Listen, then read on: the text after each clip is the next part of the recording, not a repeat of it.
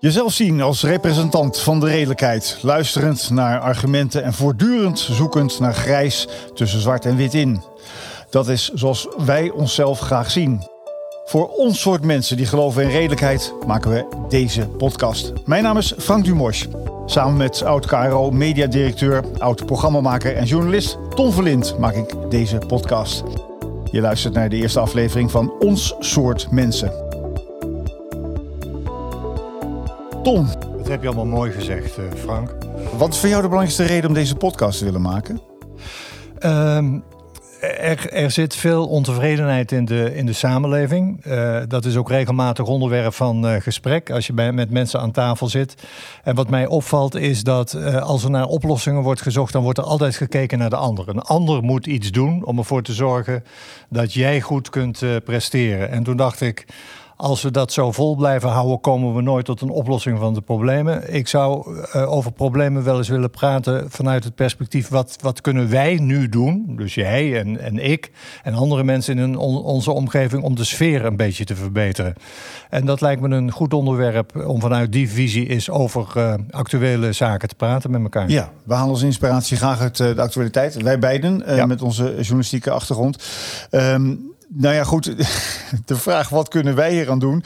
Ehm, ja, ons, ons eigen, eh, het, het nest waar wij beiden uitkomen... eh, was natuurlijk eh, dit hele weekend dominant in het nieuws. Namelijk de hele affaire rond Matthijs van Nieuwkerk. Net op het moment dat wij willen gaan opnemen... Kom, wordt bekend dat Matthijs van Nieuwkerk vertrekt bij BNNVARA. Daar de deur achter zich dichttrekt.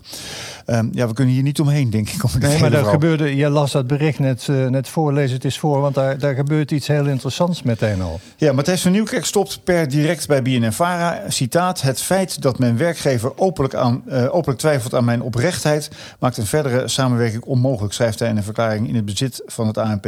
Nou, dat is precies wat ik bedoel. Matthijs van Nieuwkerk zegt niet: eh, er is in mijn omgeving door mijn toedoen iets eh, misgelopen. En ik treed nu even terug om erover na te denken wat ik daarvan kan leren en hoe ik sterker kan terugkomen. Nee, iemand anders heeft iets gedaan waardoor hij nou genoodzaakt is om terug te treden. Dat is eigenlijk precies wat ik net bedoelde. Ja. En, en wa- wat gebeurt er dan precies?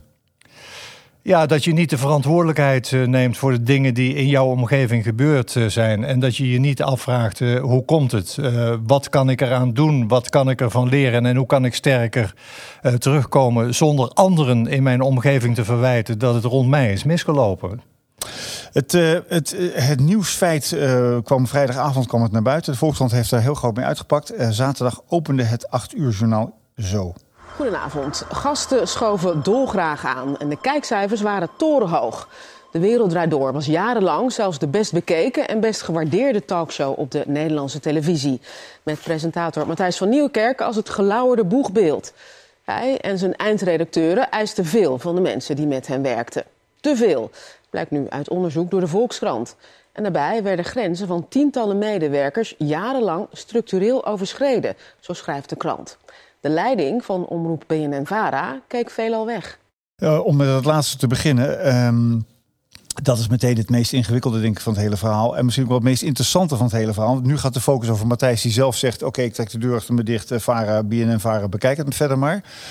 Ehm, maar de rol van de leiding. Ik heb me daar bijzonder eh, over aan gestoord. Het is natuurlijk ook vooral dat, dat iemand dit doet, zeg maar... betekent dat het toegestaan wordt om die rol aan te nemen. Zo zie ik dat. Nou, ik denk dat, dat zelfs het, het systeem, en daarmee bedoel ik het conglomeraat rond de publieke omroep, waarbij bepaalde mechanismen werken, eh, dit heeft uitgelokt. Want eh, er zijn hoge eisen aan hem gesteld. Hij moest resultaat leveren. De, de leiding van de VARA wist dat het niet goed ging. Maar eh, laten we nou maar gewoon eerlijk vaststellen... ze hadden geen zin om er iets aan te doen... want ze wilden het goudhaantje niet, eh, niet slachten. Eh, er zit iets pervers in het systeem... wat erg gericht is op het genereren van kijkcijfers en, en succes. Waarbij het maatschappelijke belang van wat je doet... steeds verder op de achtergrond is, is geraakt. En dit systeem nodigt uit tot het nemen van dit soort risico's. En dat mag de leiding eh, aangevreven worden. Waarbij het de vraag is wie eigenlijk in dit geval de leiding nog is. Want we moeten niet vergeten. Wacht, wacht even, voordat je daarover hebt. Ik wil even het perverse element nog even iets scherper krijgen. Want wat, wat is dan precies het perverse in het systeem publiek omroep? Scoren, uh, kijkcijfers uh, realiseren.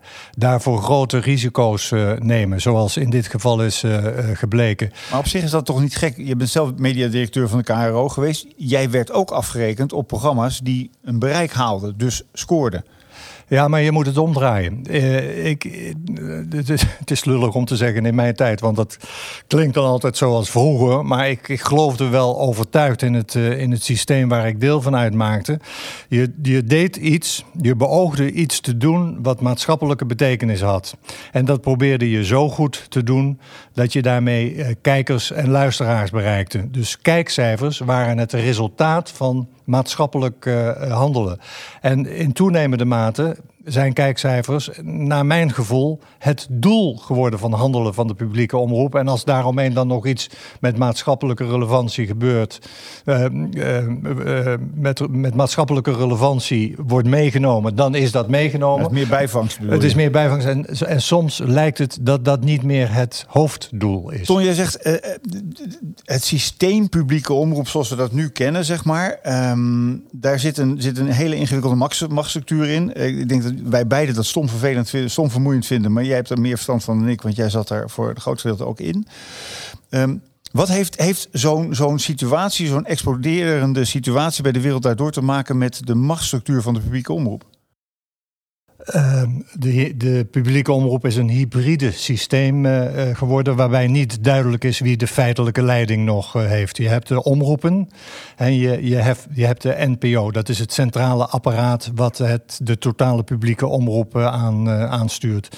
De, de omroepen zijn verantwoordelijk voor de programmering en de NPO is verantwoordelijk voor het plaatsen van de programma's. Maar die verantwoordelijkheden zijn steeds, door, steeds meer door elkaar gaan lopen. Om, omroepen nemen beslissingen, maar zijn daarin niet meer autonoom en bestaan alle mogelijke informele structuren binnen die NPO waarmee programmering toch uh, aangestuurd kan worden. En dat leidt tot een dubbele loyaliteit bij programmamakers. Ben je nou van de grote publieke omroep, dat centrale uh, apparaat wat amb ambities heeft, namelijk de ambitie vooral om de grootste te blijven, ook ten opzichte van de commerciële omroep? Of hoor je nog bij een, een waardegemeenschap als een omroep en moet je de doelen van die omroep dienen? Dat is door elkaar gaan lopen. Die systemen die concurreren met met, met elkaar. En daarin raken ook programmamakers de weg kwijt. Want hoor je nou nog bij een omroep die een bepaalde cultuur heeft en een bepaalde boodschap vertegenwoordigt, of hoor je bij dat grote apparaat wat wil presteren? En daarin ja, worden mensen vermalen, in mijn visie. Ja. Ik, ondertussen, de afgelopen dagen heb ik natuurlijk ook nalopen denken van wat heb ik hier zelf ooit, ooit mee uh, uh, van doen gehad. Ik heb met presentatoren gewerkt. Ik ben zelf 25 jaar presentator geweest. Ik heb nooit bij mijn beste weten mijn stem zwaar verheft. Laat staan dat ik mensen heb lopen vernederen of weet ik wat. Dat durf ik op de grond van maar te, te beweren. Um, tegelijkertijd in de journalistieke omgeving waar wij werkten... werd wel met, met deuren gesmeten en werden wel stemmen verheft. Maar daar bleef het wel bij. Ja, maar er was een groot verschil. Want ik heb uh, nog uh, samengewerkt met een groot televisietalent, uh, Ad Langebent. Die heeft mij bij de televisie gehaald. En dat was niet een bepaald gemakkelijke chef. Het vertoonde wel een klein beetje overeenkomsten met Matthijs van Nieuwkerk. In de zin van ontzettend gedreven, grote kwaliteit. Want dat moet je van Nieuwkerk natuurlijk toch meegeven. Ge gericht op inhoudelijk succes. Hij wilde zijn werk goed doen. En hij had een hele hoge werkstandaard. En die legde hij ook op aan zijn jonge journalisten. En daar kon je niet altijd aan voldoen. En dat gaf dan wrijving. Maar er was een heel groot verschil met tegenwoordig, waar heel veel jonge mensen op flexcontracten deel uitmaken van redacties. Uh, ik werd goed opgeleid. Uh, uh, ik was in vaste dienst van de, van de omroep. Ik kon het met mijn chef niet eens zijn um, zonder dat ik het risico liep uh, ontslagen te worden. En sterker, als er een conflict tussen mij en mijn chef ontstond, dan moest de chef wel met een heel goed dossier komen. Wilde niet van me afkomen. Dat werd gecontroleerd door andere mensen of daar wel zuiver Maar dat vaste contract, dat gaf ook een soort bestaanszekerheid. Ja. En gaf ook een positie om iets te vinden zonder ja. dat je bang was. Ik heb een zes maanden contract, zoals bij de wereld daardoor waarschijnlijk een uh, merendeel had. Uh, en, en werkelijk één pennenstreek en ik ben weg. Ik, ik kon mijn stem verheffen en ik kon me een ruzie permitteren en ik kon ook de tijd om dat weer goed te laten komen. In zo'n sfeer is het niet erg als je oren af en toe eens een keer gewassen worden, want daar leer je van. Maar als je op contracten zit van drie, vier maanden die na verloop van tijd weer verlengd moeten worden, dan doe je dat niet meer. Want dan loop je het risico dat je je baan kwijtraakt.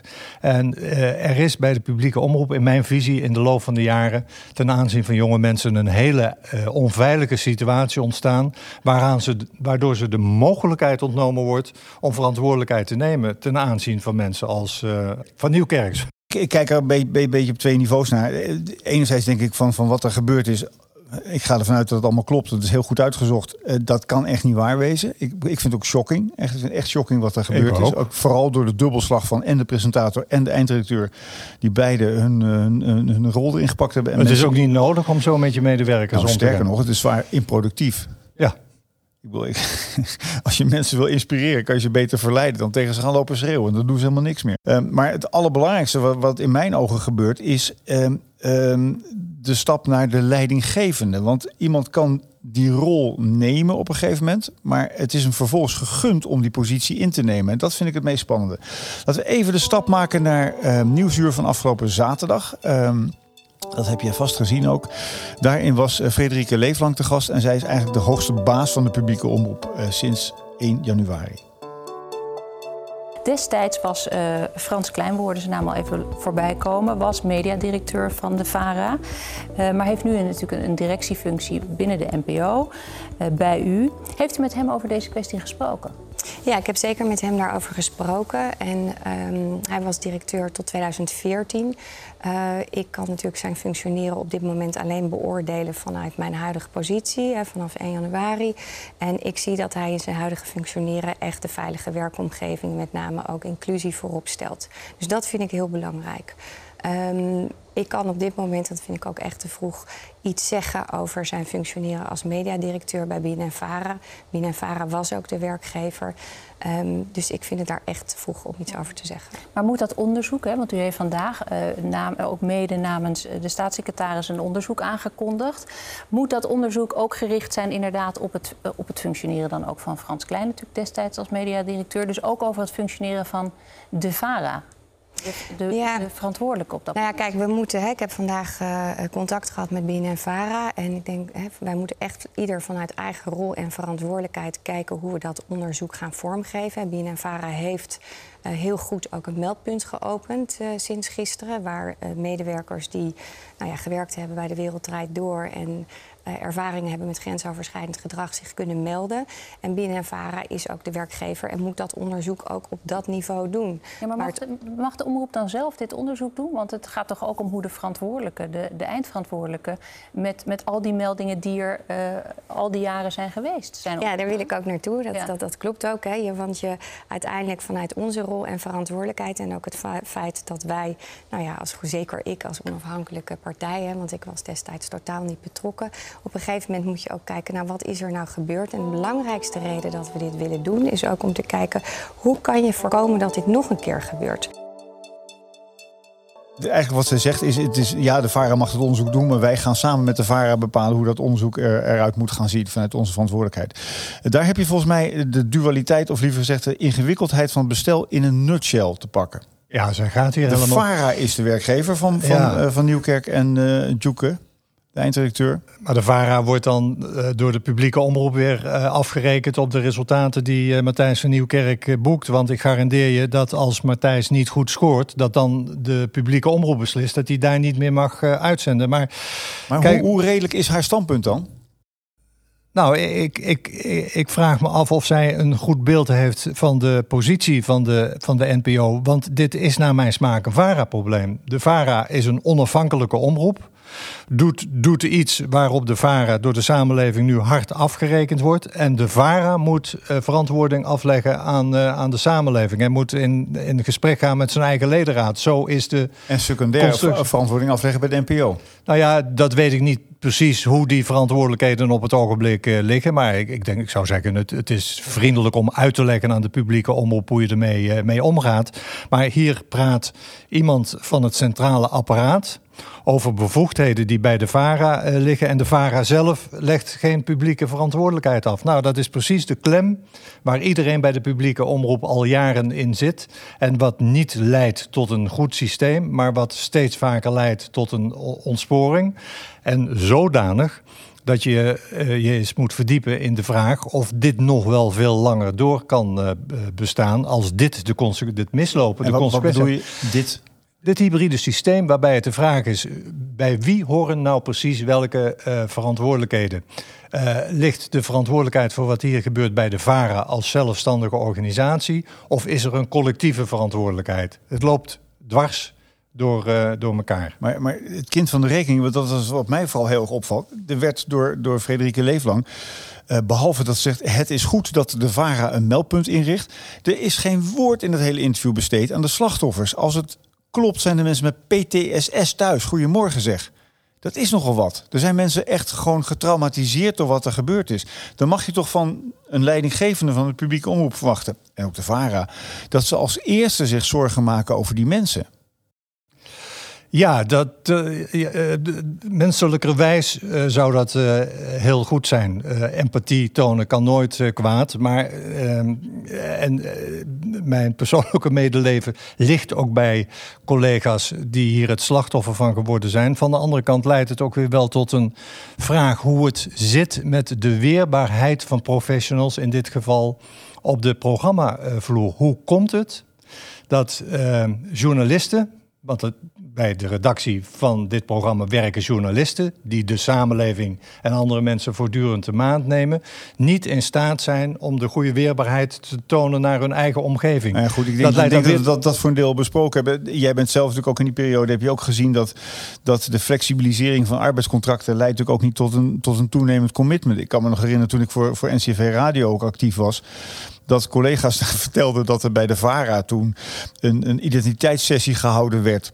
En dat uh, de, de, de, de toenmalige leidinggevende tegen de, de, de redacteuren daar ter plekke zei jongens, waarom komen jullie niet met input van? We hebben het over de identiteit van de VARA. Waarom zeggen jullie niks? Zeiden ze, nou ja, ik weet niet of je het weet, maar we werken twee dagen per week voor de VARA, twee dagen per week voor de NCRV en één dag uh, in de week voor de VPRO. Dus wat verwacht je van ons? Dat heeft overigens ook omroepen uh, uitgehold. Hè? Misschien dat we dat hier ook nog eens een keer moeten noemen. Want er is kritiek op omroepen dat die zo weinig profiel tonen op het ogenblik. En hun pretenties niet meer waar maken. Maar ik sprak niet zo gek lang geleden voor een interview uh, een van de omroepbestuurders. En die zei tegen mij: Ja, het, is bijna niet meer mogelijk om een eigen bedrijfscultuur uh, te vestigen. Dat heeft te maken met datzelfde aspect waar jij het net uh, over had. Er is geen continuïteit in de programmering. Je moet van jaar tot jaar maar afwachten hoe die programmering eruit ziet. en, en hoe het programmapakket van jouw omroep eruit ziet. Daar beslis je zelf niet meer over. Dat doet de publieke omroep. Dus je, je, je kunt van je organisatie ook geen waardegemeenschap meer maken. En dat was natuurlijk oorspronkelijk wel de bedoeling van dit systeem.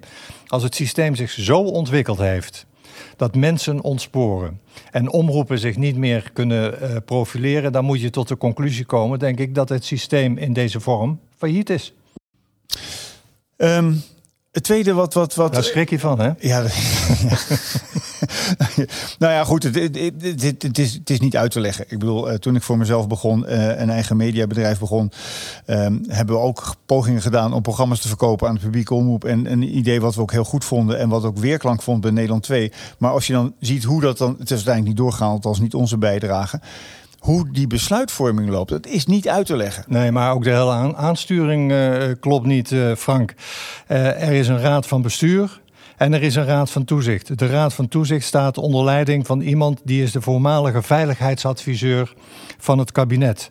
Dat is iemand die toch op een andere manier kijkt naar de media dan vanuit een journalistiek perspectief. Frederike Leeflang, waarvan ik eerlijk gezegd nog hoge verwachtingen heb, hoewel op een gegeven moment na een jaar wel gepresteerd uh, moet worden, is juriste en heeft een achtergrond in de Zuidas. Heeft geen media-ervaring. in de hele top van de publieke omroep komen geen mensen met media-ervaring meer. Uh, nou ja, jij, jij, zegt ze zit er al lang.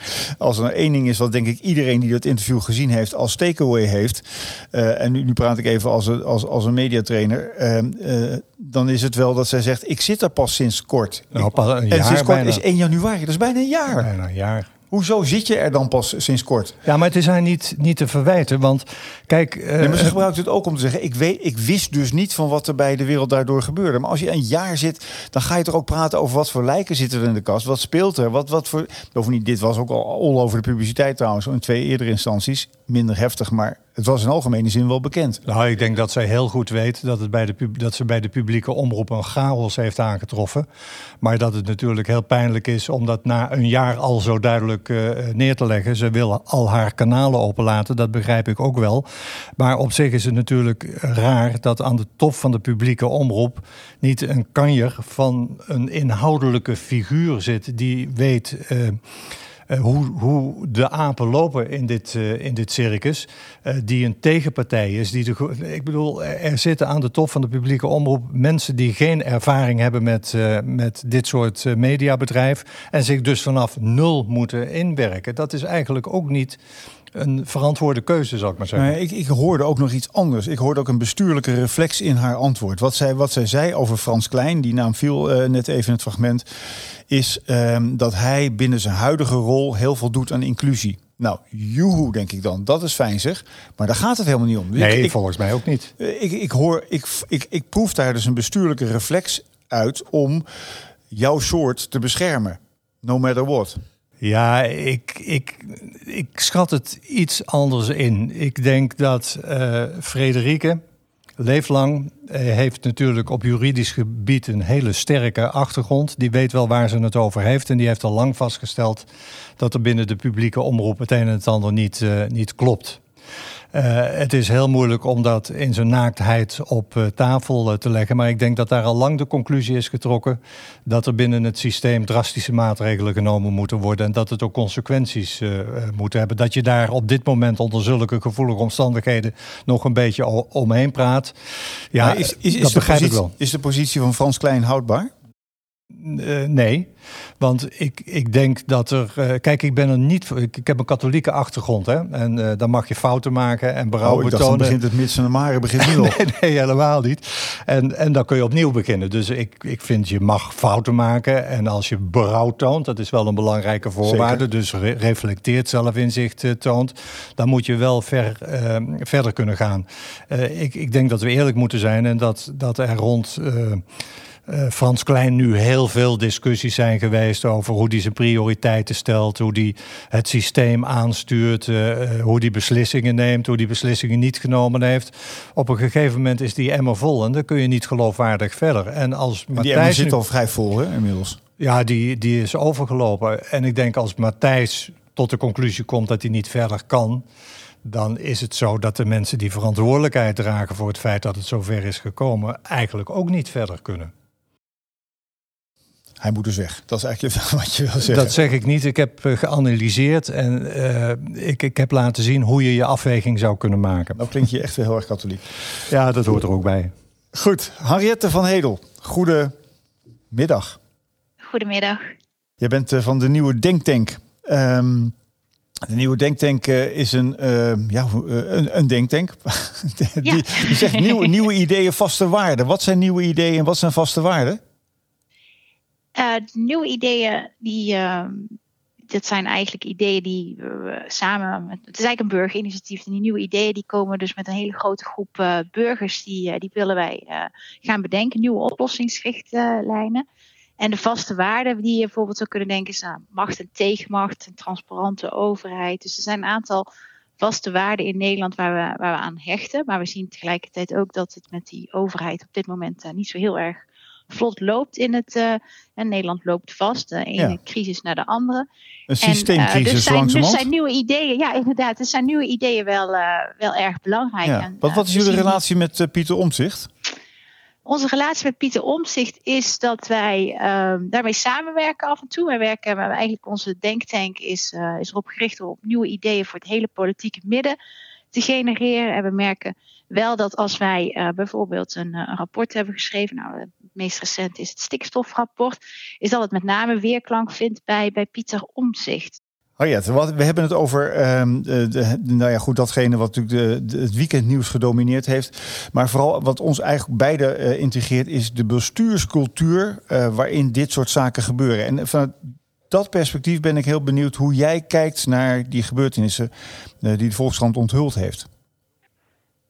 Ja, ik vond het uh, natuurlijk ook wel, wel, wel, wel shockend. Ik heb uh, heel eerlijk gezegd, um, ik, ik, ik, weet het dossier wordt al met veel aandacht en met veel expertise, waar ook, uh, ik jullie ook schaar gevolgd. Dus ik heb me er eerlijk gezegd met, het, met Matthijs van Nieuwkerk en die Volkskrant-editie niet zo bezig gehouden, omdat ik mij ook niet wil laten afleiden van misschien nog wel grotere drama's in onze samenleving die er vandaag ook gebeurt. En inderdaad, ik hoorde ook Ton al zeggen bijvoorbeeld van ja, mensen worden vermalen door het systeem. Nou, dat zagen we natuurlijk al in de toeslagenaffaire gebeuren.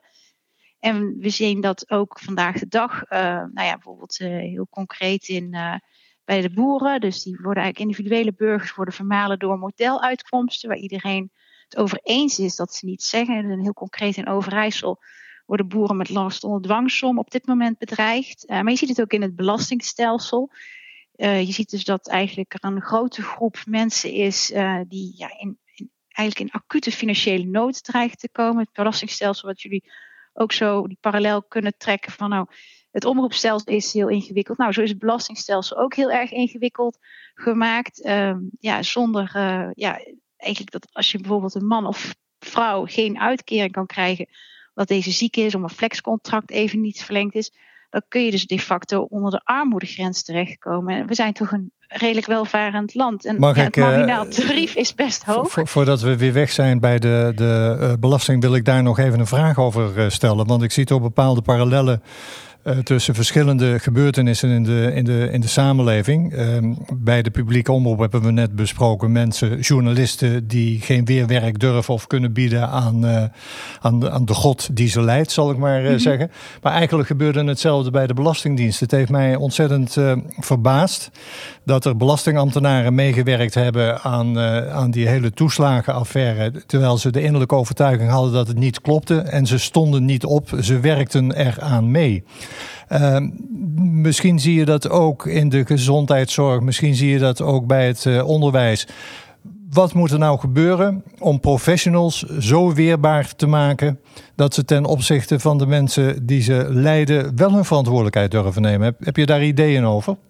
Ja, we hebben daar zeker wel wat ideeën over. Kijk, een, van die punten die je ook al uh, noemde eerder, Ton, dat is dus die, die flexcontracten. En dat zie je ook bijvoorbeeld in het uh, onderwijs, waardoor uh, het, ja, wie maken er vaak carrière in een bepaalde organisatie? Ja, dat zijn niet per se de mensen die, die kritisch zijn. Dat is, het geven van kritiek wordt toch niet altijd als even prettig ervaren. Uh, je ziet dat ook in onderwijs waar veel mensen op een uh, flexibel of een tijdelijk contract zitten.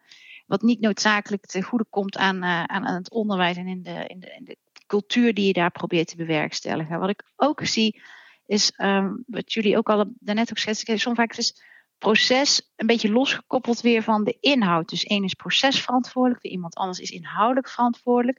En bij de overheid is dat ook nog eens, ja, nog, erg, nog eens erger, omdat in toenemende mate het beleid wordt uh, gestoeld op eigenlijk modeluitkomsten. Terwijl die in de praktijk eigenlijk helemaal niet goed zijn. Maar zit, zit, je, je, je, je, trekt, je, noemt steeds de overheid, maar de omroep is eigenlijk ook gewoon overheid. Hè? Het geld komt van de overheid en de, de, de manier waarop het bestuurd wordt, is ook met, met een, een, een aardige vinger in de pap vanuit Den Haag. Um, is, is zeg maar die, die diffuse uh, machtsverhouding, is dat ook niet gewoon de, de, de moeder aller veldslagen? Dat dat eigenlijk het grote probleem is. Niemand is meer per saldo eindverantwoordelijk voor iets wat er gebeurt. Ja, ja, inderdaad. En, maar ik merk bijvoorbeeld, als ik het dan heb over die overheid, bijvoorbeeld in de toeslagenaffaire of bij individuele boeren, dat uh, de, de ongelukken um, en de impact van die beslissingen die genomen worden, die, die zijn zo enorm op individueel niveau. En um, daarom maak ik daar een onderscheid in, omdat juist ook die overheid, ja, de publieke dienst, de publieke sector, juist daar zou moeten zijn voor die individuele burger die daar dus helemaal door vermalen wordt. En wat, wat we ook merken in eigenlijk alle dossiers, is of het nou ook het pensioendossier is, of ook bijvoorbeeld het stikstofdossier, dat men met, eigenlijk met moeite kan omgaan met de factor risico. Hè? Dus eigenlijk de kritische depositiewaarden zijn eigenlijk eerder een risico-indicator. Je ziet het in het pensioendossier, waar de rekenrente eigenlijk, uh, hoeverre is er een bepaald risico, wat moet dat kosten? Dat, dat, dat gaat heel, heel moeizaam in, in Nederland. Waardoor eigenlijk um, ja, veel grote problemen eigenlijk vandaag de dag uh, ook staan. Wat mag een risico kosten? En daar gaat geen debat meer over. Um, ja, managers, bestuurders zijn eigenlijk vooral een beetje van, nou ja, dit, komt, dit rolt er nu eenmaal uit het systeem, dus dit passen we toe. Henriette, zonder is niet, dat ze is, weten wat er eigenlijk achter zit. Is niet ook een uh, probleem, we hadden het daar net over, omroepen waren ooit waardegemeenschappen, hè, waar volgens bepaalde normen en waardeprogramma's werden gemaakt en daar hoorde ook een bepaald personeelbeleid uh, bij. Uh, je ziet ook in het bedrijfsle bedrijven hadden vroeger ook die verantwoordelijkheid. Uh, uh, dat, ze, dat ze mensen in vaste diensten hadden. En daar was een heel sociaal stelsel omheen. En misschien zaten daar ook elementen van overdrijving in. Dat, dat weet ik niet. Maar het, het, het feit dat we bedrijven niet meer beschouwen als waardegemeenschappen. is dat mee, zou dat mede een verklaring kunnen zijn voor het feit dat we de, de weg een beetje kwijt aan het raken zijn? Of zie je dat verband niet?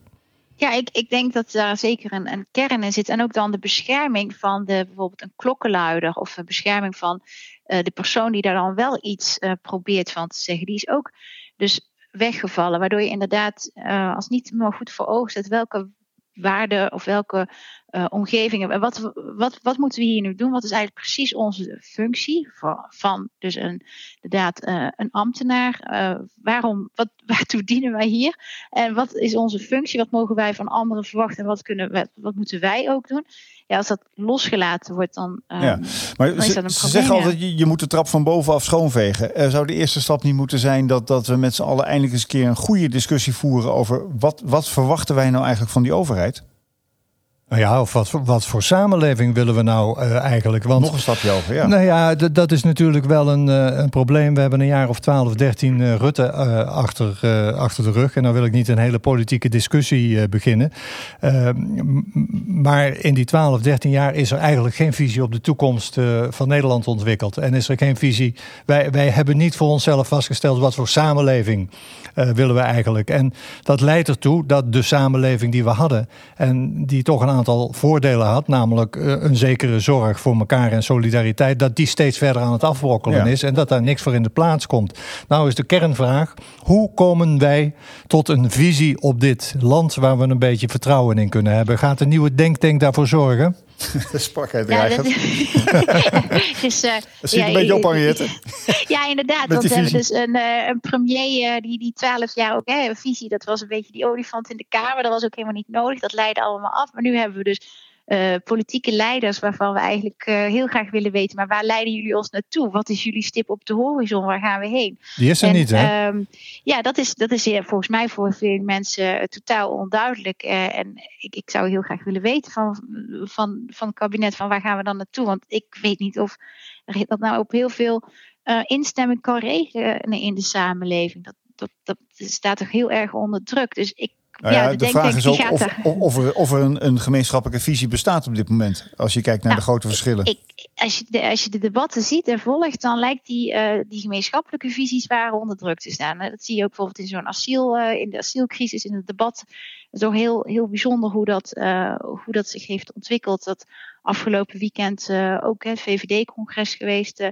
hoe dat dan ook weer uitgerold gaat worden over, over de hoofden van de, van de burgers Dus eh, ja, de Denktank die heeft die ambitie wel om, om inderdaad die visie te ontwikkelen. Dus daar zijn we in een aantal werkgroepen mee bezig. Het onderwerp stikstof, pensioen, zorg, onderwijs, fiscaliteit. Ehm, maar inderdaad, wij zijn dus een burgerinitiatief. dus het gaat allemaal een beetje van de, in de avonduren, de weekenden. Dus wij, eh, wij doen dit eh, in onze vrije tijd. Dus als mensen mee willen denken, dan zijn ze van harte uitgenodigd om zich bij ons a- aan te sluiten. Om die gezamenlijke visie eh, mee te helpen ontwikkelen. Want, Zouden eh, wij kunnen proberen om tot een eh, gezamenlijke s- eh, slo- slotsom te komen tussen de nieuwe denktank Frank Dumos en Tom van? Eh, wij hebben hier een scherp pleidooi gevoerd volgens mij om eh, meer verantwoordelijkheden te geven aan eh, mensen in de, diep in de samenleving, professionals met kennis van, eh, van zaken. Hun positie eh, moet sterker gemaakt worden, waardoor hun stem in het maatschappelijke debat wat beter gaat doorklinken. Eh, zouden wij het daarover eens kunnen zijn, over die conclusie? Ja, zeker. Nou, Ja, en, maar het vraagt ook om bestuurders die dus niet alleen maar laf uitvoeren, maar ook om. eh, ik, ik merk dat bijvoorbeeld. ook bestuurlijk op provinciaal niveau. De gedeputeerden gedragen zich vaak als uitvoeringskantoor van de Rijksoverheid. Ze zijn niet te horen van de minister. Dapper, dappere mensen hebben we nodig. dat is de conclusie die we aan toevoegen. Maar dat betekent misschien ook kijkend weer, want dan via een boog komen we toch weer uh, uit bij de discussie rond de publieke omroep waar jij je niet in wil mengen. Dat begrijp ik wel, want het is ingewikkeld als je, als je er geen deel uh, van uitmaakt. Uh, maar ook binnen de publieke omroep ontbreekt de dapperheid bij mensen om op te staan tegen situaties die niet, niet kloppen. En die dapperheid die zou terug moeten komen. Mogen wij met dat uh, pleidooi eindigen, dit gesprek? Wat mij betreft wel. Okay. Ik weet niet hoe Frank daar ja, in ik, zeker, zeker. Ja, nee, ik, ik denk er is wel. met ik meerderheid van stemmen toe besloten. Het is meerderheid van. Ik, ik Heel zat, democratisch, uh, Tom. ik zat nog een beetje na te emmeren in mijn hoofd over wat voor soort samenleving ik zou willen. Maar dat, als ik het voor het zeggen had, zou het een samenleving zijn met veel meer collectiviteit en verantwoordelijkheid. En vooral meer zachtheid. Dus wat dat betreft. Zoals het was en waar we afscheid ja, van hebben genomen. ik heb, en wat moet terugkomen. Ja, dat, ik, dat, ik, dat revisionisme, dat is niet aan mij besteed. Maar okay. niet, niet, niet in die vorm in ieder geval. Um, goed, uh, Henriette van Hedel, dankjewel. De nieuwe Denktank, dankjewel dat je, dat je bij ons wilde zijn. Ik sluit ja, bedankt Tom. voor de uitnodiging. Ja, erg leuk. Dankjewel. dankjewel. En veel succes met, uh, met het burgerinitiatief. Dank je. Ton, goed, even nog tot slot. Um, we gaan uh, um, nog even, even de, de, de zaak afronden. Um, we weten nu uh, dat, dat Matthijs van Nieuwkerk uh, zijn hielen ligt en zegt... Vara, BNN Vara, bekijk het verder maar. Ik werk niet meer voor jullie. we hebben de eerste bewegingen gezien van een bestuursapparaat... die nou niet staat te springen om verantwoordelijkheid te gaan erkennen. want die gaan met elkaar in overleg. Uh, terwijl ze al uh, maanden wisten, zei Frederike Leeflang ook al, dat de Volkskrant op dit artikel uh, zat te broeden. Maar ze hebben dus ook niet nagedacht over wat ze wilden zeggen, blijkbaar. Um, ja, waar gaat dit heen? Nou, ik denk dat het tijd is voor een fundamentele discussie over de publieke omroep. En een goed onderzoek wat er nou is misgelopen. En dat niet uitgevoerd door uh, de mensen die het probleem hebben veroorzaakt. Maar de mensen die daar met afstand naar kunnen kijken. Dat zijn dus per definitie niet de politici. Want ik zou bijna zeggen, wat er rond de publieke omroep gebeurt, is bijna een parlementaire enquête uh, waard. Want de politiek heeft deze problemen ook wel uh, laten ontstaan. Maar dat kunnen we door de politiek niet laten uitzoeken. Want daar is het een nog veel grotere. Dat is een contradictie in termen. Je zegt het is een parlementaire enquête waard. Tegelijkertijd zeg je, uh, doe dat maar liever niet. Ja, ik was nog niet klaar. Oh. Uh, het is een parlementaire enquête waard. Maar die zou dan uitgevoerd moeten worden door politici. En die maken er zelf een klerenzooi van. Dus, dus? ik zou zeggen, nou, uh, laat anderen dan de, hoe heet dat, de usual suspects, is kijken naar wat er met de publieke omroep aan de hand is. Sociologen, psychologen, eh, mensen die met afstand kunnen kijken naar hoe het systeem eh, ontwikkeld heeft. En laten we eens luisteren naar het advies wat zij hebben over de toekomst. Dus, dat betekent je pleit voor een onafhankelijk onderzoek. Maar ja, maar dan echt onafhankelijk onderzoek. Maar dan heb je niet zozeer over de casus de wereld daardoor, maar over het systeem zoals het nu functioneert. Dit, dit, dit is een symptoom. Dit is een, een, een, ongeluk wat kan gebeuren, waarin de mensen die het nu voor het zeggen hebben geen rol spelen. Ik denk dat dat uh, mooie niet, woorden zijn. Niet gaat gebeuren. Uh, nou, dat, dat zal wel spannend worden, denk ik. Ja. Ik denk dat het eerst heel lang gaat duren voordat ze de feiten boven tafel krijgen. En twee keer raden blijken die feiten volledig in lijn te zijn met wat de Volkskrant geschreven heeft. De feiten kennen we. Ja. We kennen de feiten wij wel. We kennen de feiten wel, ja. Goed, nou ja, we gaan het afwachten wat er uh, gaat gebeuren en wie het gaat overleven. Uh, je luisterde naar de eerste aflevering van Ons Soort Mensen. Mijn naam is Frank Dumors. Tom Verlind, met plezier hier aanwezig. We danken je voor het luisteren.